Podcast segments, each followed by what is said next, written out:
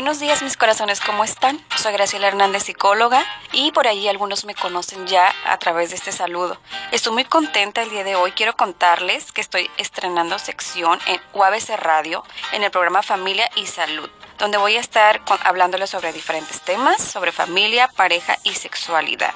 Así es que eh, ya saben, cualquier duda o quisieran hacer un comentario, búsquenme en mis redes sociales y también en UABC Radio. Y pues ya entrando de lleno, ¿alguien ha escuchado sobre los amores que medio matan? ¿Qué preguntas se les viene a la mente? ¿Qué es lo que observan cuando piensas en estas palabras tan fuertes, pero en realidad pues son cosas que vivimos día a día, ¿no? Y son cosas que vivimos con nuestra pareja.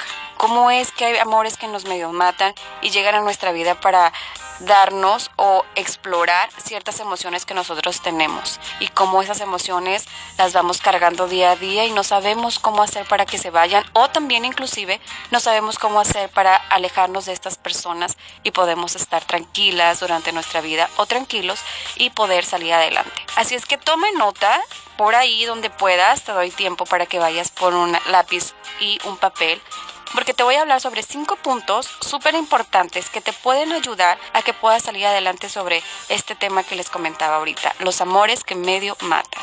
Entonces, vamos a empezar con el punto número uno, que es algo primordial el no justificar al otro. Siempre estamos pensando que la persona que nos lastima o la persona que está ahí afuera y nos está haciendo daño es porque nosotros tenemos la culpa, porque no lo merecemos o porque así es la vida y tenemos que aguantar lo que tenemos que vivir o nos toca vivir. Pero es importante no justificar y voltear a vernos a nosotros y darnos cuenta que nosotros estamos eligiendo esto que está llegando a nuestra vida porque tenemos algunas carencias emocionales en las cuales tenemos que trabajar. Así es que es muy importante que tomes en cuenta esto y empieces a trabajar. Tengas miedo de ir al psicólogo, no tengas miedo de expresar lo que sientes porque de alguna manera esto te va a ayudar a salir adelante. Como punto número dos, que va ligado al número uno, es dejar de ver al otro. El otro nada más viene a ayudarte a que veas lo que tú no, no has visto dentro de ti.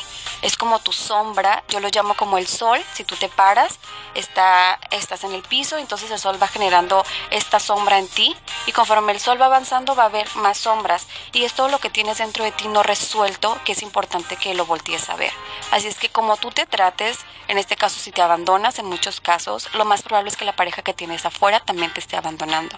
Si tú te volteas a ver, de alguna manera te das cuenta que no es el otro. Las personas son como son y vienen a hacer un trabajo en tu vida muy fuerte, pero si tú no lo volteas a ver, no te das cuenta que la persona solamente viene a darte este gran regalo que está escondido, lo vas a repetir tantas veces como sea necesario hasta que culmines y entiendas la situación que está pasando. Así es que yo te pido que en este punto te detengas, no veas al otro y empieces a verte a ti mismo. Como número punto 3, es importante que generes redes de apoyo. Una vez que ya estás saliendo de esta situación, es importante que te acudas con tus amigos, con tu familia, les explique la situación que estás viviendo para que ellos sean esta red de apoyo. Recuerda que muchas veces cuando estamos en estas situaciones, lo primero que queremos hacer es levantar el teléfono. ¿A poco no? Queremos levantar el teléfono y hablarle a la persona y decirle, te extraño, te amo, quiero verte. Entonces, que estas personas que son tus redes de apoyo estén ahí de alguna manera disponibles un tiempo para que si tú tienes el deseo de hablarle, mejor le hables a este amigo y te puede ayudar o coachar en este momento.